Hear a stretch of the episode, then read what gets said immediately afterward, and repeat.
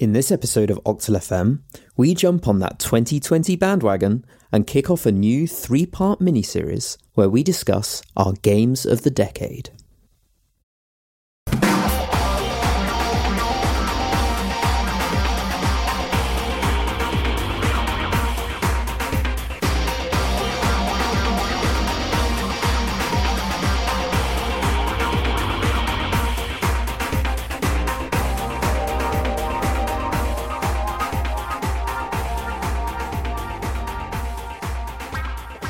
Hello, and welcome to another episode of Octal FM. I'm Gelada, And I'm Saffron.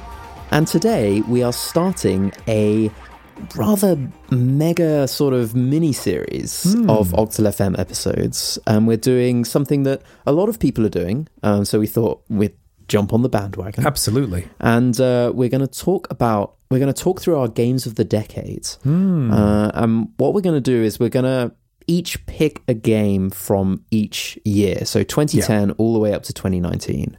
And we're going to start with 2010 and 2011 and 2012 this episode, and then we'll go on from there. And we're kind of the way that I thought about it anyway, and I think you did as well, is sort of like it's not like this was our game of the year for 2010, this was our game of the year for 2011, but it's more about thinking about the decade as a whole. What are the most like the the best or most important games for us from each year um, that was released that year, rather than sort of like looking at the decade as a whole, but then looking at each individual year and its Yeah. kind of like contribution, if you like, to the decade as a whole. So, one of the things that we didn't want to limit ourselves to was like saying this is the best game of the year, because then it'd be a pretty boring list like everyone else's. Because, Yeah. I mean, yeah, there probably are some games that are just like, yeah, these are probably the best critically games of, of the decade. But in fact, one of the reasons why I wanted to even do this sort of like collection of episodes is because there was a couple of games in specific I wanted to talk about and wanted an excuse to talk about them. Yeah. Um, so, and a few of these like on this list are not going to be like necessarily top notch games. They're all good, but they're not like you know what everyone would consider amazing. So, yeah, a lot of it is quite personal as well like Yeah. you know games that are particularly relevant for us or there's like a story behind why it's so important um, in the context of like the decade as a whole And the other thing as well is we've tried to go with no re-releases. Mm. Uh, we've also gone trying to go for when they were originally released on their like initial console because like some Yeah. games get released at other time periods on other consoles and stuff like that. Yeah. So yeah, we've tried to sort of kind of when it was originally first released in whatever year we're talking about.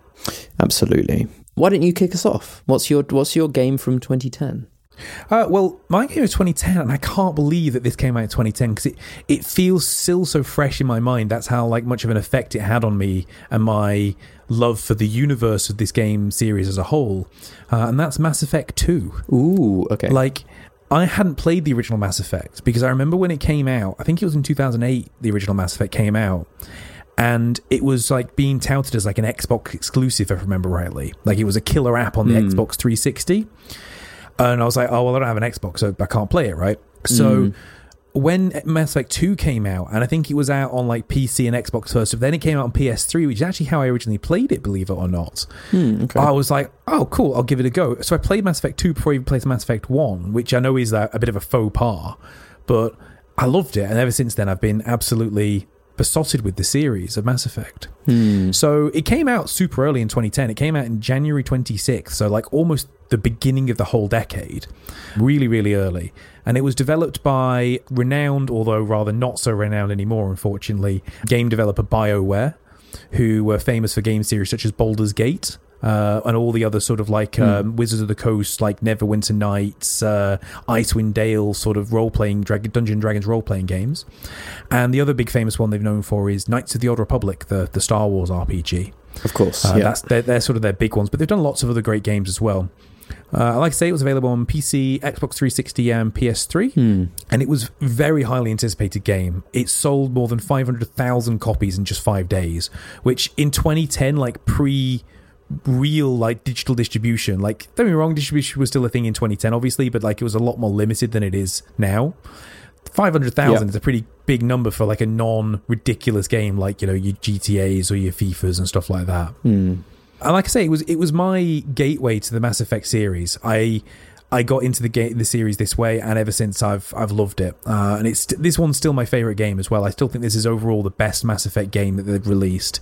Yeah. The, what stood out to me the most about it, other than the story, because the story is is fantastic, and I won't go into too much detail about why I said that like Shepard is such an interesting character to play as, and all the characters necessary, but it carried on all that excellent storytelling, which you kind of expect from Bioware but it also made a really good fun game to play as well at the same time. Mm, mm. because the I don't know have you played the original Mass Effect? I've played a bit of the original Mass Effect yes. Not, not all of it.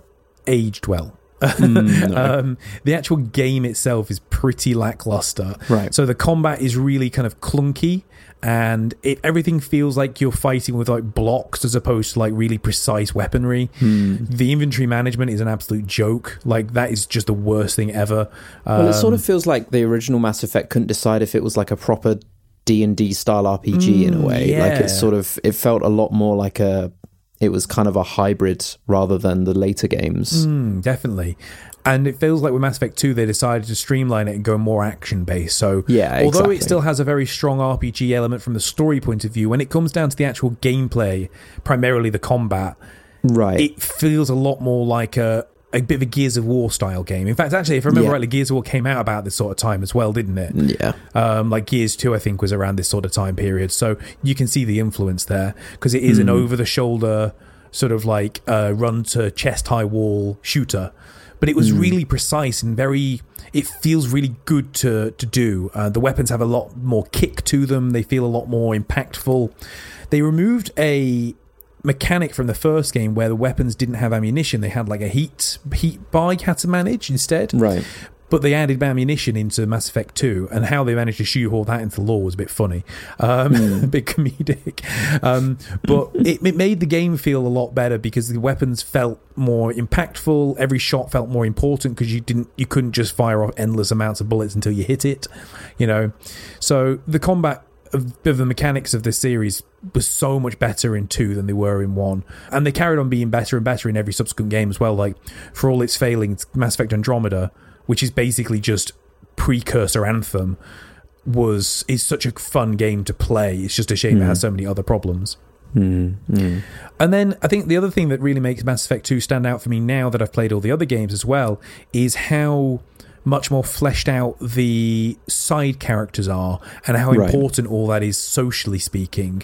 So in the first game there are six characters that you can have on your team and they they're okay. Like they're all interesting enough, but they all feel like a little bit tropey. Like this one's the the kooky alien, this one's the sexy alien, this one's the aggressive alien, etc. Mm-hmm. And although that does carry over to some extent into Mass Effect 2, they've added quite a lot more characters. They're quite a lot more nuanced. The one, mm. the returning ones have a lot more backstory added to them. And then I think the best thing about it is they added each of them had their own like loyalty mission system where if you went and did something for them after getting kind of to know them more and befriending them further you get access to like more skills and more abilities that they could do but the the main reason to do it wasn't necessarily just from the gameplay point of view, but it was to learn more about these characters and really understand their backstories and motivations for why they joined your team to begin with. So mm it I can still name all the characters now and I can picture them in that in my head and hear them and talking and mm. everything like they really did create great characters for Mass Effect 2, much better than they did in the pre- next games as well. Like Mass Effect 3 and Andromeda's characters were nowhere near as strong as 2's, in my opinion. Right. But yeah, like just overall, Mass Effect 2 was a great game. Uh, I'm really glad that it was the game that I started Mass Effect series with. Uh, and I will always recommend it to anyone wanting to play a Mass Effect game. Like I always say, start with 2 if you don't particularly if you're not fussed about playing through the story chronologically. You know? Right. Nice. My honorable mentions for 2010, because we're going to do some honorable mentions each year as well, hmm. was Civilization 5. Yep. Because that came out in 2010. Uh, Just Cause 2. Another yep. excellent game from, from 2010. Like that could have easily been my game of the year if Mass Effect 2 wasn't released in 2010. Because uh, Just Cause 2, I spent so many hours playing. It was so fun. Um, Metal Gear Solid Peace Walker mm, okay. was very strange, very very queer Metal Gear game, but hmm. very interesting as well. And it is completely canonical as well to the storyline, so it's very important. Okay, nice. I really struggled with 2010. Yeah, if I'm in, if I'm honest, my choice for 2010 is StarCraft 2. okay, yeah. I never played StarCraft 1, and so StarCraft 2 was kind of my intro into StarCraft, and it was really a, my first proper intro into like exceptionally fast paced micro real time strategy games. So I am a big fan of, of real time strategy games, but I've not played that many, and I'm just mainly a huge fan of Age, Hmm. Age of Empires. Empires, yeah. yeah, and you know, and sort of like back in the day, things like Empire Earth and stuff Oh, like yeah, that. that was and great sort of. You know, some of the some of the sort of weirder ones. And so StarCraft two, you know, I sort of I got into it in a in a reasonably big way Hmm. for me anyway. You know, it it came out twelve years after StarCraft one.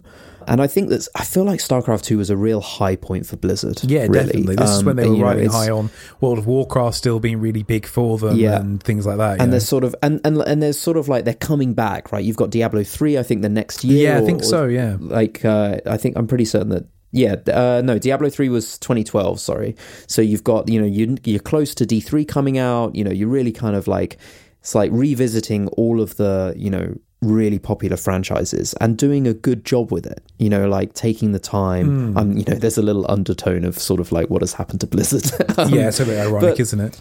you know, uh, it, it was a real high point, and the the things for me were like I'm not big on campaigns in real time strategy games. I've always enjoyed just playing them. The playing the skirmish mode, skirmishes. But I know that like the that StarCraft two does have a very strong story and is very good with its storytelling. The story actually. Con- you know, very much continues on from StarCraft One Yeah. with sort of lots of the same characters and stuff like that. And actually, that was a little bit of a barrier to entry. Not to be Yeah, not knowing the about my characters but and the settings and all that kind of thing. it's actually quite difficult to play the story of StarCraft 2 if you haven't played StarCraft 1. But yeah, I always play strategy games for skirmish. And the biggest thing for me is that the matchmaking and the ladder system in StarCraft 2 was really good. Yeah. You know, it it's sort of quite early days really 2010 for you know having the concept of you know bronze silver platinum you know like yeah. leagues that you work up through and you know mat- proper matchmaking you to sort of people that are on your similar level Especially that were built into the game infrastructure itself. Um, yeah. And it was like really built in and really, really easy to use. You know, there's just like a button to start playing, Yeah. you know, matchmaking ranked games. Because before that, you have games like because one of the ones that we played back in the day was like Command and Conquer Zero Hour, didn't it? Gen- mm, Generals, yeah. and that didn't have that in that sense. You had to sort of like make sure that you got matched with the right people using sort of like forums and stuff like that. Right. And then beyond that, you know, if you go back earlier, you had things like GameSpy and stuff like that, you know, yeah. for, you know, like really early kind of lobby days and stuff like that. So to have a really, you know, streamlined, built in ladder system, you know, this is one of the first and one of the only real time strategy games that I've played in any strong amount online. Hmm. You know, I typically just enjoy playing against the computer. But Yeah. StarCraft 2, I did play online and I picked up strats and I would play, you know, ranked games and and ladder games because also the game because it's a it's that really fast paced Yeah, it is. It's very fast-paced. micro style game. It's less of a commitment to Hmm. like play a game. You can just like get into a game and then 10 minutes later, literally sometimes 10 minutes later, you've won or lost. Yeah, like if you compare that to something like Age of Empires, where the average game can take anywhere from Um, like an hour and a half to three hours. Right, like You uh, you potentially have the you have the potential for like games to last for a really long time. So, you know, that's why it's my my 2010 choice is that it was a real interesting dip for me into um, sort of proper kind of online competitive strategy Hmm. that I'd just kind of never done before, despite being a real fan of the genre. Um, and it was just a good game. It was well balanced. Yeah, it was very fun polished. to play. The the units, yeah, amazingly polished. Like one of the most polished games ever. Um, like really great, you know, art style. All the units are really interesting and varied, and you know, I mean, that's what StarCraft is known for anyway. But to see it in in sort of a wonderful kind of 3D, you know, 3D rendering and all of that kind of stuff, you know, it just and all of the special effects around like the lasers and mm. explosions and stuff like that, you know, it was a it's a really great looking game. I mean, it, it's good that it's got such a good treatment because StarCraft has such an important legacy, like the original game. Right. Like, obviously, it's most well known for being the competitive game that's that sprouted in Korea, you know, South Korea, and that was the big game there, and that Mm. definitely one of the core games that promoted esports as a concept. Absolutely. You know, like without StarCraft, you could almost think that esports wouldn't have taken off in anywhere near the way it did. You know, I sort of think that you know both StarCraft and StarCraft Two are really that sort of like first gen esports. Yeah. you know, like the sort of esports when it was big, but but only for gamers. Yes. Whereas now we've sort of got League and Fortnite and things like Yeah. that that are you know they've propelled it. mainstream, like these being- are the ones that you know laid the groundwork for hmm. esports yeah, for sure. hundred percent. So it's, it's good that Blizzard took the time and made a great game as well. Hmm. Yeah, absolutely. Honorable mentions for 2010, uh, like VVV. VVV came out Oh, in did it? Wow. That's, That's a that's a good one. It may sound kind of weird, but like this was sort of the time when mobile games were starting to get. There was some good ones, uh, like Cut the Rope. Hmm. Oh, that was great fun. Yeah. and that was a great game. Um, so you know that that belongs on my honorable mentions, but it's quite a But whimsical it, it choice. does show you what you think of 2010, though. right? Yeah, when I'm picking that, uh, Mario Galaxy Two came out in 2010. oh, as come well, but on. I Yeah, that could easily be I didn't game really play that. Yeah. That's, Yeah, that's considered to be really one of the best that. Mario games, anyway, you know. Yeah, but yeah. So that's my 2010. Well, moving on to 2011, for me, it goes from Hmm. a really big, sort of like huge game release like Mass Effect 2, going to a, a digital only game. This is the only digital okay. only game that I own on this uh, this entire list of, of games for the decade. And that's a game called Hard Corps Uprising. Have you heard of this before? I haven't No. not. This is it's a little game, but if I tell you what series it's connected to, you'll know the series it's connected to. So, Hard Corps Uprising is a bit of a spiritual successor slash spin off slash kind of sequel to the Contra games. Oh, okay. Yeah. So, like one of the older Contra games is called Contra Hard Corps, Right. and then this is sort of like a it's within the same sort of universe with a very similar mechanics to it and it's just called Hard Corps Uprising so it was released in february and march of 2011 uh, for 360 and ps3 respectively depending on the month and it was developed by arc systems do you know what arc systems have made I do not. Arc Systems are the studio that are famously behind all of the really anime-ified fighting games like BlazBlue and Guilty Gear. Oh, right. Yeah. So yeah, that yeah. Really sort of like cl- uh, clean sprite style. Like I'm sure you know the the type now. Yes. And that is Yeah. evident in Hard Corps Uprising. Like it's all sprite and they are gorgeous. They are unbelievably gorgeous. Like everything's so crisp and so bright and so vibrant. Like they are wonderful developers when it comes to presenting their games. And like I say, yeah, it was a it was part of the Contra series of games. So think Contra just on a modern day console that wasn't that awful one that came out like the other month.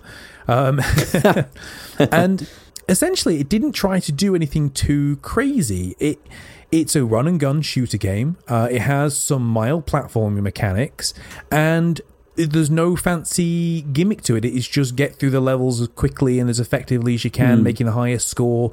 There is a bit of a story going on in the background, and it was just a super satisfying game to play they really nailed the movement mechanics and the the shooting mechanics and it almost feels Hmm. rhythmic like when you get to know the level layouts quite well and it's a bit like star fox uh, in the you can kind of take Yeah. like multiple routes through levels if you do certain Okay, things in different yeah, yeah. ways once you learn the level layouts you can almost just do it to the beat of the music almost like Right, yeah, it's yeah. because the levels are only short they're only like five or six minutes long each so it's infinitely replayable Hmm. And then that in combination with the fact that there's like I think there's six characters, two of them you start with and you can unlock the other four as you go. And they all hmm. have sort of like slightly different styles of gameplay. So like the two base ones are like a, a male and a female soldier. And they're much the same, but like I think like the guy's slightly tougher and the girl slightly faster or something like that. And then like but then like later on you get one which is like a really big tanky dude who can take like multiple hits, but he has like explosion abilities. And then you have like this like female samurai who like doesn't have a ranged weapon at all, but she can slash things with her sword. A bit like Strider, if you remember, you know, Hiryu from Strider. Uh, Right. If you played those games, um, you know, and it changes up the way in which you approach each level and how the the bosses fights are going to work, and it's just so replayable. Like I played this Hmm. game for months on end. Like every night I come home and I'd, I'd sit and play this for a few hours uh, because Hmm, like it's a so proper fun. comfort game. Yeah, it really was, uh, and it was so fun. Like. And as well, another thing is, and this Arc Systems are very well known for this too, is how good the music was. The music is absolutely Right. killer. Like it's a really kind of cool, like electric metal, like hard, sort of like fast paced music. You know, really, really good. I don't know if it's available at anything else anymore. Like I think it's probably still just on 360 and PS3. Um, so if you like those sorts of games, I, that's how you're gonna have to play it. I'm afraid, but I recommend it utterly. It's it's so much fun. Um, Nice. Very criminally underappreciated, in my opinion. And the year itself wasn't the best year for gaming, in my opinion, 2011. Hmm, um, and see, this is interesting. I mean, you differ so much. Um, for me, I only have two honorable mentions this year because I just couldn't think of a, a genuine third one, uh, and they're both a bit boring as well. Uh, so I gave it to Skyrim because, like, Yeah. Skyrim, right? Um, and Infamous Two, uh, that was a good Okay. game. Like Infamous Two was really fun. Like I thought that was. I really liked the first one, and this is basically just more of the same but better. So Hmm. yeah, Nice. Well, my game of 2011, 2011 was a lot easier for me in the sense that, if anything, maybe harder because there was a lot to choose from. Hmm. But from a game that was, uh, you know, digital only to a game that was one of the most expensive games ever made, at the especially at the time, uh, and that's LA Noire. Oh yeah, Now, thinking about it, I you know I thought about this and I was like, yeah, LA Noire. It was a really good game. It really kind of stuck with me. I don't think LA Noire has aged that well, despite the fact that you can actually now pick it up on Switch, yes, for you example. can. Yeah, Um, you know, there's been a remaster and stuff like that. I mean, you need to remaster it to sort of get the most money out of it after it costs so much. LA Noire, if you're not familiar, it's a neo noir sort of I don't know, it's like it's a little bit walking simulator, but there is a little bit of action as well, but it's a it's a it's a bit like a David puzzle- Cage Quantic Dream style game, isn't it? Like Heavy puzzle Rain solving and game. things yeah. like that. Yes, exactly. There is like a, a slight open world. It's sort of very, very closely and realistically modeled on on Los Angeles at the time. Is it like is Um, it a so- fifties aesthetic? Is that right? It's just after World War Two. Yeah, so 50s, yeah. So yeah, so fifties. And uh, oh no, sorry, it's yeah, it's set in 1947. Yeah. Um, yeah. And uh, yeah, you, you play a detective solving crimes basically, and there's sort of a there's an overarching story. Um, it was very critically acclaimed for its advances in storytelling. You know, it's Hmm. it's very much a it's it's like a good story and good. It would make a good film. Yeah. you know, um, despite the fact that it's actually a game. It was made by Team Bondi. It's literally the only game they made. I was gonna say I've never heard of them before, so They made LA Noire and nothing else, and they were they were helped a lot by Rockstar. So it's actually Uh, kind yeah, of you really a can see that in a lot of things as well. Like You even can. the character models look a bit GTA, if you know what I mean. Exactly, and one of the biggest things about LA Noire is that um, it had this incredible um, facial animation tech, which they basically built and invented for LA Noire. They would use 32 cameras to record a face to then render it in the game, and they needed to because what it was basically like the game is basically just like a few mini games Yeah. tied together. like there's an open world, there's some shooting, there's a like hunting for clues on a crime scene and interviewing people. And that's that the was the one. thing is Yeah. that there was like this you would interview people and you would like make notes and look at your notebook and and that kind of thing. And if you thought someone was lying, you had to give them you had to show evidence as to why you thought they were lying. But they use the facial animation tech to sort of like like the the subtle nuances in their expression hmm. were indicating if they were lying or not and that is unheard of even now in a video game like that level of detail in like facial animation is very very rare um so to have it in 2011 is crazy And one thing that I think makes that so impressive is that you get games nowadays that can do sort of like ultra photorealistic representations of people acting out. Like the game that comes to my mind immediately is Death Stranding, right? Because it looks just like the real actors. But they are all pre-generated cutscenes that have been handcrafted to like look correctly.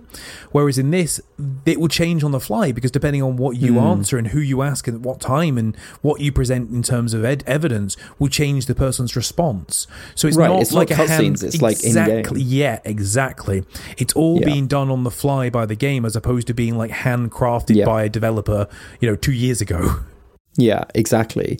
And it actually is funny. I was I was reading up a little bit on it on some of the development background, and uh, I think we've talked before, right, about how the PlayStation Three was like this really weird architecture. um, Hmm, yes. like the the CPU in it was really weird.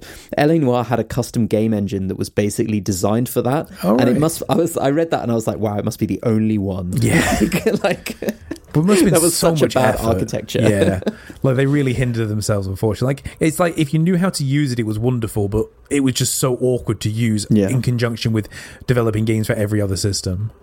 But uh, yeah, it costs like fifty million dollars to make. Um, it's insane, and you know I think it is worth playing, but I I think that it was more spectacular in 2011, and I think now it's just kind of like it's a bit of an oddity now. Um, there's a good Kotaku article about it and sort of where it sits in history.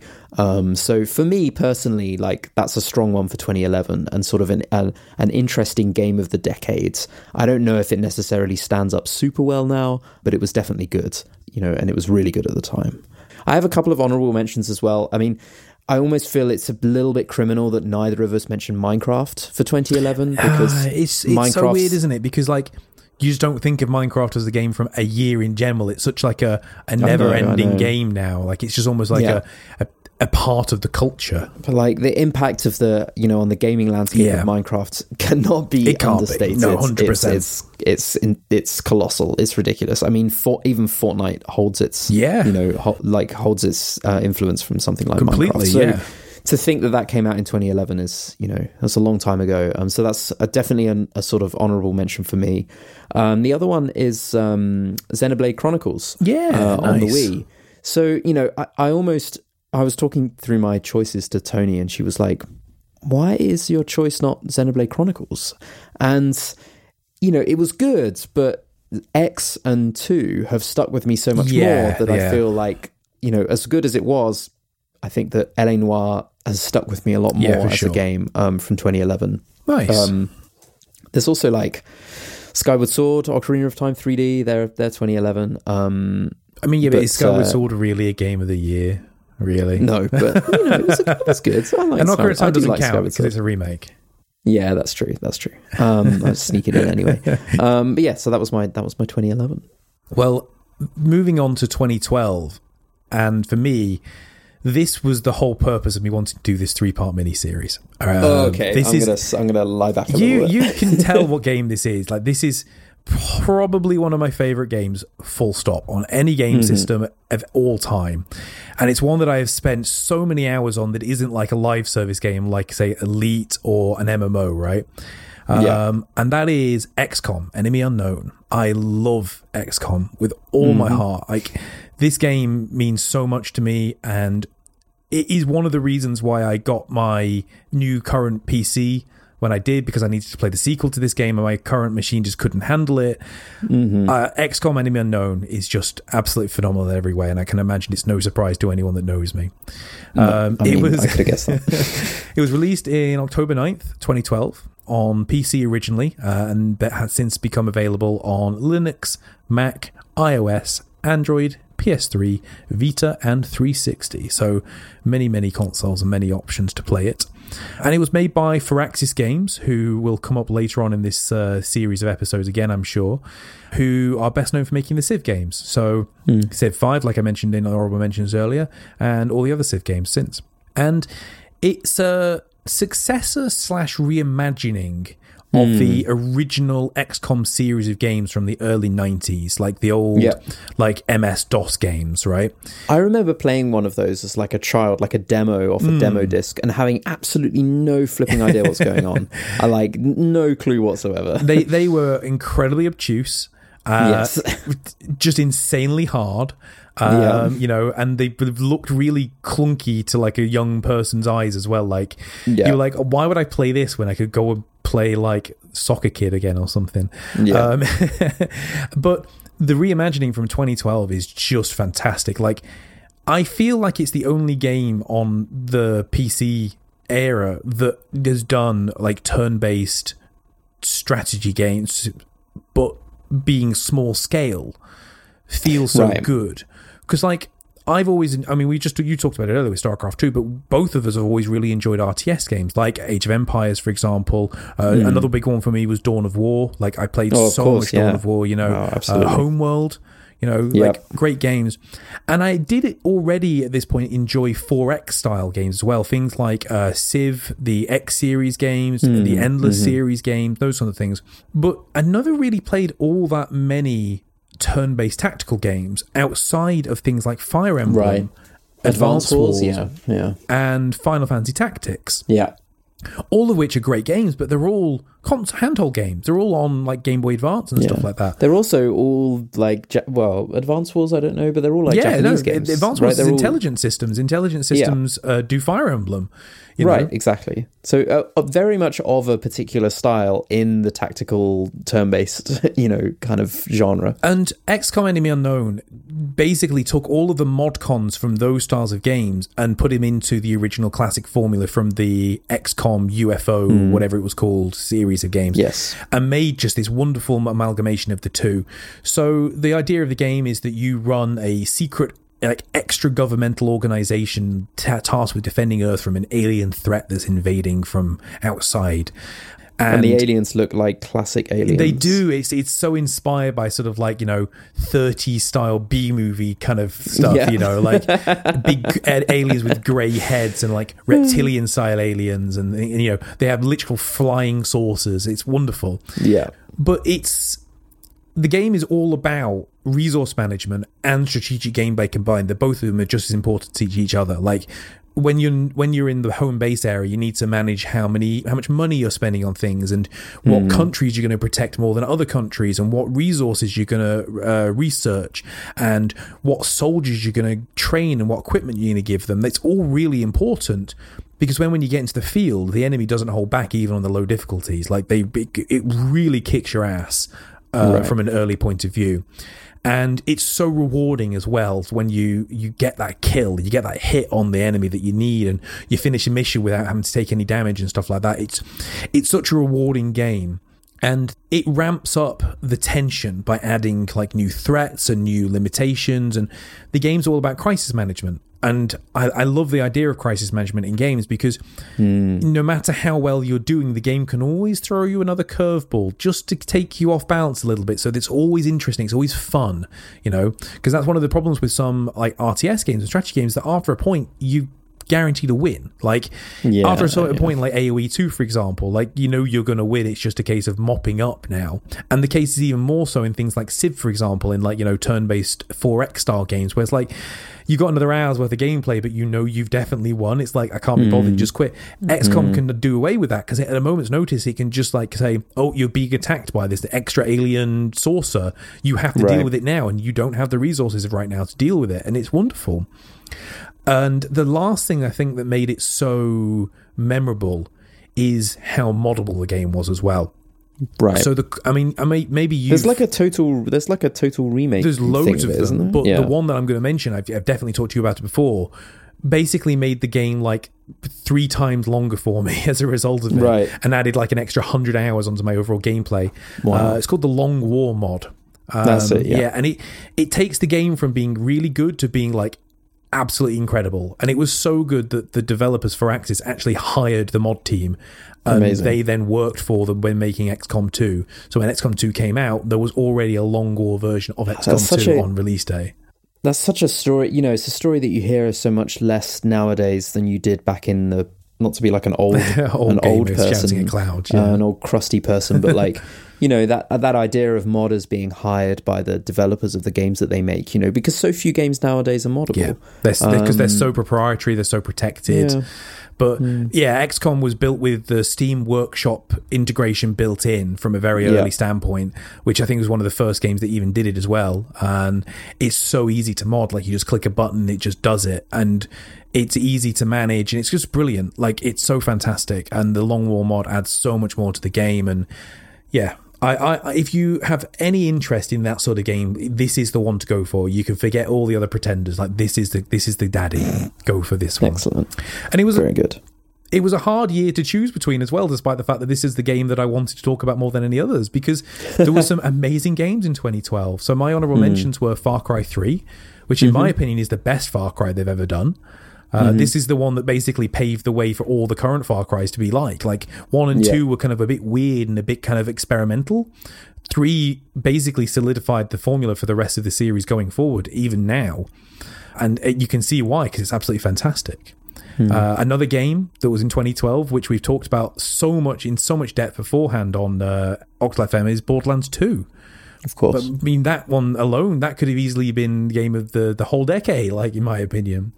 Um, And another crisis management game that was my honorable mention from 2012 was FTL. FTL came out in Oh 2012. wow! Actually, yeah, I'm surprised that you didn't say FTL. But I mean, how do I about it. pick between FTL and XCOM? I know, Like, they yeah. just these are some of my favorite games of all time, but yet I, I can't choose both, so it has to get I would have thought the safe bet was on FTL, but Yeah. yeah, you're right. But uh, thankfully, uh, that might get uh, might get its due later on down the line with a sister game to FTL. But we'll see, you'll see about that in a later episode. Nice. For me, my choice of 2012. I'm quite pleased to end the episode on this one because this is like a it's my my slot for 2012 in my games of the decade, but it's possibly one of my series of the decades Wow. because it is an absolutely defining series and of, of sort of shaping and following the way that the decade has gone in gaming, um, and that is Forza Horizon. Oh, nice, yeah. The first Forza Horizon game came out in 2012, and then the most recent one, Forza Horizon 4, was like last year or the year before. I can't remember now. And you know, it's crazy to think that this is this whole decade we've had Forza Horizon games, and it is such a massive franchise now. I mean, hmm. Forza was big already, but it's hilarious to think that Forza Horizon was like the sister, the little sister game to Forza Motorsports. Um, which was already on its fourth game, I think, by this point. I think you're right. Yeah, I think it was. and was. now Forza Horizon is like far dwarfed the the motorsport the series, series, in every yeah, way. quote unquote. If you don't, if you're not familiar with it, it's um all of the series is an is an open world racing game basically. It's made by Playground Games, who are UK based, which is also excellent. And the first one was set in Colorado. Um, and the later games have been set all over the place. There was one in like southern Europe, like Italy Mm-hmm. and France. One in the UK. That was the most recent one. Um, There was one Australia Australia. well. Yeah, that's the one I played the most. Is the Australian? Yeah, one. that's two, right? They're all excellent. I've I've played all of them, and it's basically Forza Motorsport but more fun. Um, Yeah. because Forza Motorsport is like proper sim. Well, not proper sim, but like you know, in between ridiculous sim Yeah. and arcade. Well, I always saw Forza Motorsport as the slightly more arcade version of uh, Gran Turismo on the PlayStation. Yeah, exactly. But then Exactly. it was still a fairly hardcore racing game. It was about going was, to race circuits with like professional like F1 cars and touring cars. Whereas Horizon is more arcaded than that. And this is like the equivalent of like driving around, you know, on Mario Kart style circuits. You know, like it's a bit more Yeah. fun. It's a bit more relaxed.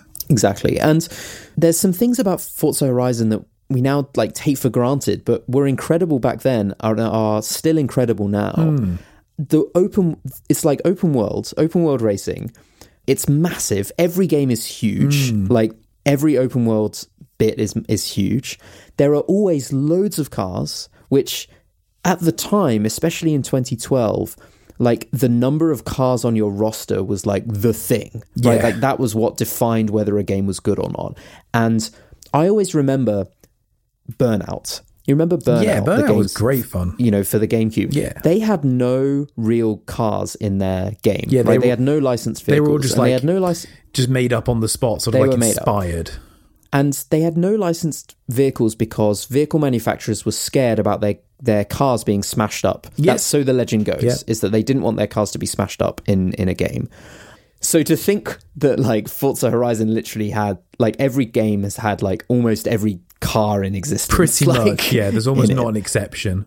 and it's like and they're- they're all really detailed like it's clearly made by people that are like super passionate Yeah, they love cars. um, you know i've seen footage where they're like recording the exhaust notes Yes. from all of the cars that are in the games and stuff like that and it's like that undertaking is in is amazing to create like, them in such make- detail as well, and not just the ah. exteriors but the interiors as well. Like yeah the they're all are great. crafted really, ha- you know, painstakingly accurately, and the sound right, Yeah. and the throttle response is correct, and the way it brakes Yeah. is correct, and you know, right and, and like and it had like a very slightly stripped down but basically the same physics as Forza Motorsport 4 Hmm. so again like you've got like semi sim racing dialed down to be more fun um, but otherwise still the same physics and so like a rear wheel drive car feels like a rear wheel drive Yeah. car a four wheel drive feels like a four wheel drive like and it's like in an open world game yeah, where you can just like muck around. Yeah. Like that's crazy. And then not to like cheat and skip to the later games, but like every time they've made a Forza Forza Horizon game, they always feel ambitious. They're and they've pushing the boat always out. got bigger. there's no like Destiny 2 style reset where Forza Horizon 4 is like a reset back to Two Forza Horizon yeah. scale. It's like every game, there's more cars, Hmm. there's more to do, it's more outlandish. There's there's like weather.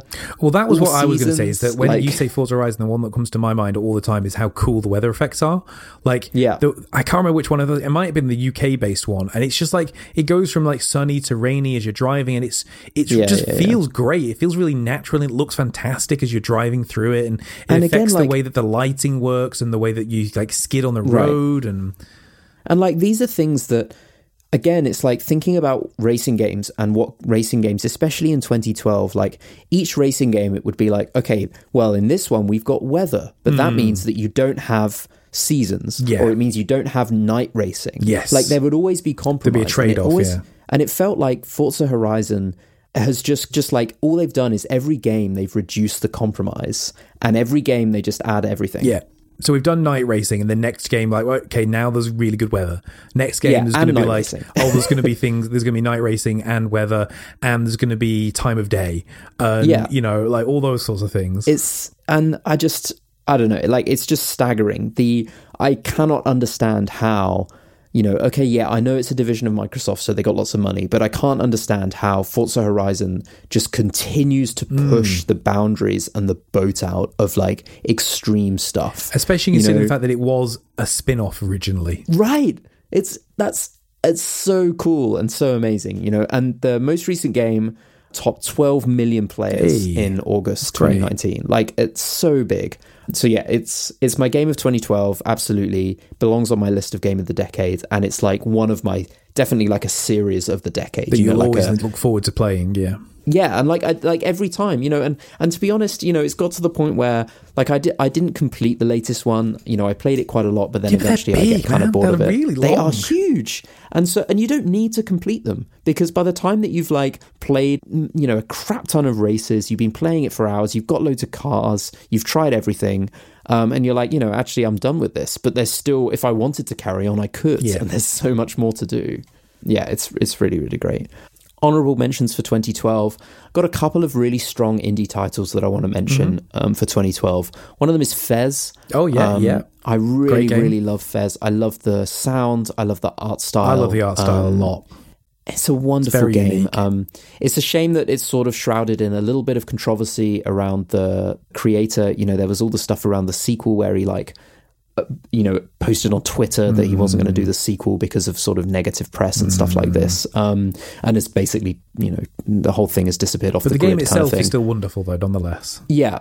On its in isolation, you know, Fez is a wonderful game. I think that, you know, seems amazing to me that it's a lot such a long time ago now. Um, you know, and Yeah. it was it, it was a long time in development as well, but it's inspired so many games. Yeah, you know, whether definitely it's everything from Crossy Road, Yeah. like and that sort of voxel style, Yeah, yeah. you know, um, gameplay, Monument Valley, and all Mm. of that kind of perspective stuff. You know, these are these are big, heavy hitting indie titles. you know, f- from later on, and they really owe themselves a lot to Fez. Um, so it's a wonderful game, and uh, Journey as well. Like Nice, yeah. Journey is is another indie genre defining game, a, a fantastic emotive game, uh, wonderful. It was a is it still a PlayStation exclusive? I don't know. I feel like it might be, actually, yeah. It's like the everyone knows it. It's like you're you're wandering around through some sand, um, and and like it's got that sort of asynchronous kind of multiplayer where people disappear and reappear in your game. Um, it's sort of very strong.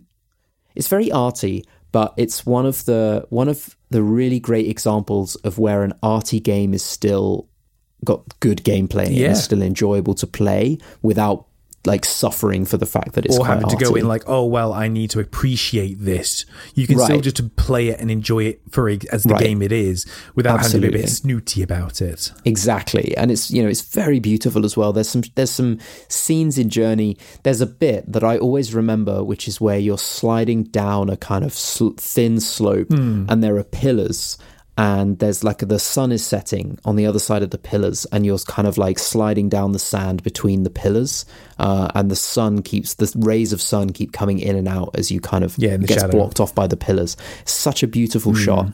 Um, you know, and there's bits like that where you're like, wow, that this almost like if this was a film, you would say that the photography is very good. Yeah. But yeah, so they're my honorable mentions for 2012. You know, some really strong indie titles to go along with the massive commercial behemoth that is Forza Horizon. Yeah, for sure. It's just a nice balance. Like I feel like our list as a whole's been a really good balance overall Mm, too. Like we've, we've picked so. some indie games, we've picked some uh, some big titles, etc. So we hope you've enjoyed our recap of the first three years of the decade uh, Mm. of our games. We, if you've got any things that you think we missed out of our our choices and our honorable mentions, please do let us know, and uh, maybe we'll do like a recap episode, like after all these ones come out, just to really milk this. Collection of episodes for all they're worth um, and if you haven't We'll be still we'll be still posting stuff about this, and it'll be nearly the end of the year. not far off at this rate. Yeah, let's hope.